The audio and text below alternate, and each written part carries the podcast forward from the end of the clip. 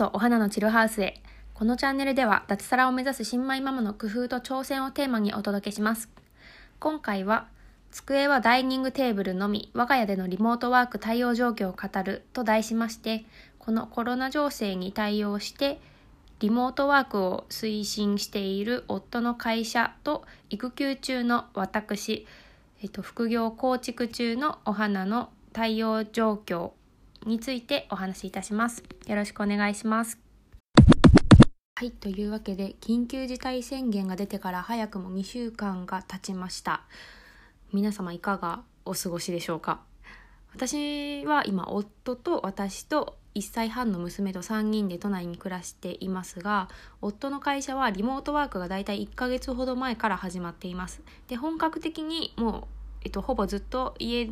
にいるようにというふうになったのはやっぱり緊急事態宣言が出た2週間ほど前からです。で私自身は約1ヶ月前に産後実家に帰省していたところからこの家に戻ってきてましてえっと生後1歳半の娘との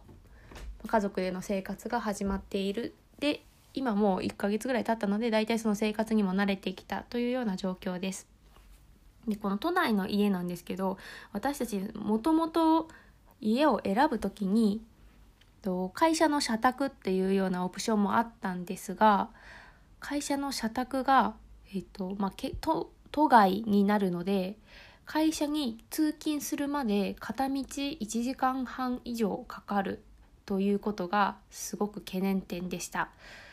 で往復、まあ、3時間以上になるので2人分考えると1日6時間ぐらいを通勤の移動時間に当てているっていう風になってそれは金額に換算するとかなりのマイナス面だよねっていう風に考えて私たちは会社からまあ電車で10分ぐらいのところに通えるような家を選びました。でただそうするとやっぱり都会になってしまうのでかなり家賃が高いということで利便性を最優先した結果家はすごく狭いです。でどれぐらいかというと大体35平米ぐらいで 1LDK ってなってたんですけどもほぼ 1DK の状況です。キッチンダイニングがあるお部屋とあとそのスライド式のドアを挟んでリビング兼寝室っていう風になってるお部屋の2つがあります。で作業用のテーブルとしてはこのテーブルとか机としてはダイニングキッチンにあるダイニングテーブルしかないんですね。でこのダイニングテーブルっていうのも60センチ ×90 センチのテーブルでしてまあ2人座ってご飯を食べるのにちょうどいいっていうような机です。で他に座れる場所といったらともう一つ寝室の方にあるオットマン付きのソファになりますがやはりリモートワークとなるとパソコンでテレビ会議をしながら作業するというふうになるとやっぱりソファーは難しいのでこのダイニングテーブルでの作業を夫はしています。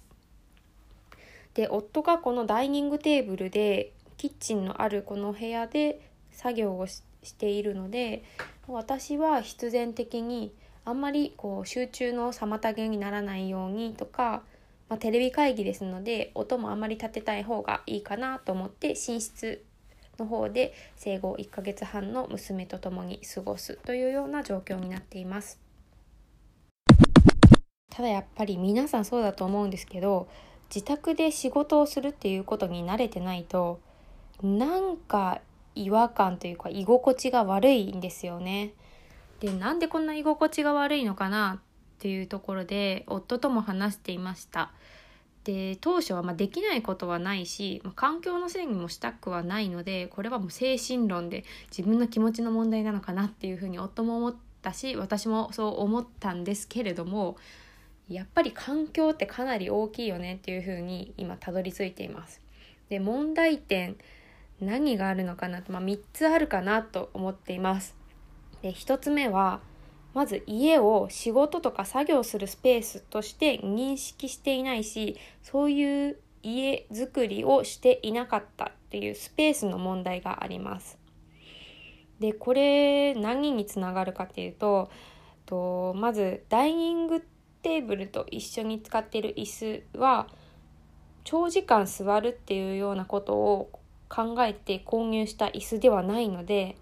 ずっとここでパソコン作業とかしているとやっぱ体が痛くなってくるんですよね。やっぱ体の不調が出てくるとやっぱ気持ちにも影響するし体調悪くなると、まあ、コロナのこの状況あまり好ましくないなと思っています。でもう一つ目2つ目の問題が音の問題です。でまあ、狭いというところから想像されできると思うんですが、えっと、ダイニングのこの夫が作業するお部屋と寝室のお部屋を区切るドアがうちスライド式なんですね。でスライド式のドアってやっぱり、まあ、音の門面ではかなり漏れが大きいかなと思っています。なので娘が泣くとすぐ声も漏れてしまうのでテレビ会議をしている時とかはやっぱり音の出るものは控えています。で私もまあネットフリックス見たいななんて思ってもやっぱそれもちょっと控えようとかあとはこのダイニングの方のお部屋に電子レンジがあるんですよ。であったかい飲み物飲みたいなと思った時になんか紅茶とかコーヒーとかを飲むにせよ私牛乳や今豆乳なんですけどミルク温めたいんですね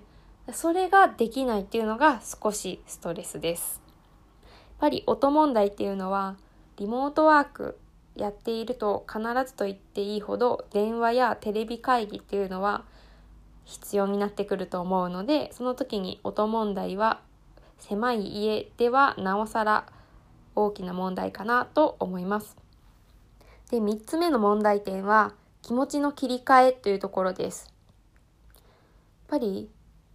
いくら通勤時間が10分間とはいえその移動する時間でだいぶ家のリラックスモードから仕事モードに切り替えるっていう方も多かったんじゃないかなと思います。移動している時に何か音楽を聴いたりニュースを聞いたり、まあ、YouTube を見たりっていうところでこう仕事モードに徐々に切り替えていざ仕事場に着いたらさあやるぞっていうところがやっぱり環境がずっと変わらないと気持ちを切り替えるのって難しいですよね。でなんか環境変える工夫ないかなと思ってダイニングテーブルでいつもであればなんかランチョンマットみたいなこう布を敷いてるんですけども作業する時はその布を外してみるっていうことはしてみています。まあ、それだけでも少しこう視覚的に環境がちょっといつもとは違くなるので、まあ、少しは気持ちは切り替えられるかなと思うんですけども、まあ、やっぱりまあ住空間の環境変わらないのはやっぱり気持ちの切り替えも難しくなってくるかなと思っています。でもともとこの家もご飯を食べてゆっくりとリラックスするっていうようなイメージの家にしているのでうんと仕事には適していないなというふうに考えています。でもしこの緊急事態宣言がゴールデンウィーク明けに明けてでも会社としても、まあ、リモートワークでも結構いけるじゃん。というか働き方改革のパラダイムシフトが起こってくると、まあ、我が家でもその家選びの選定基準は変わってくるよねっていうようなお話をしていました。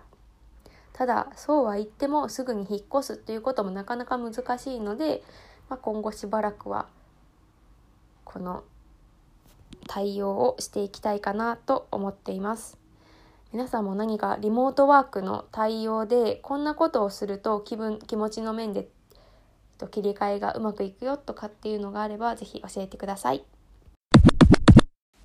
いかがだったでしょうか？この緊急事態宣言もう早くも2週間というところですごい早いなというふうに思いますが終わるような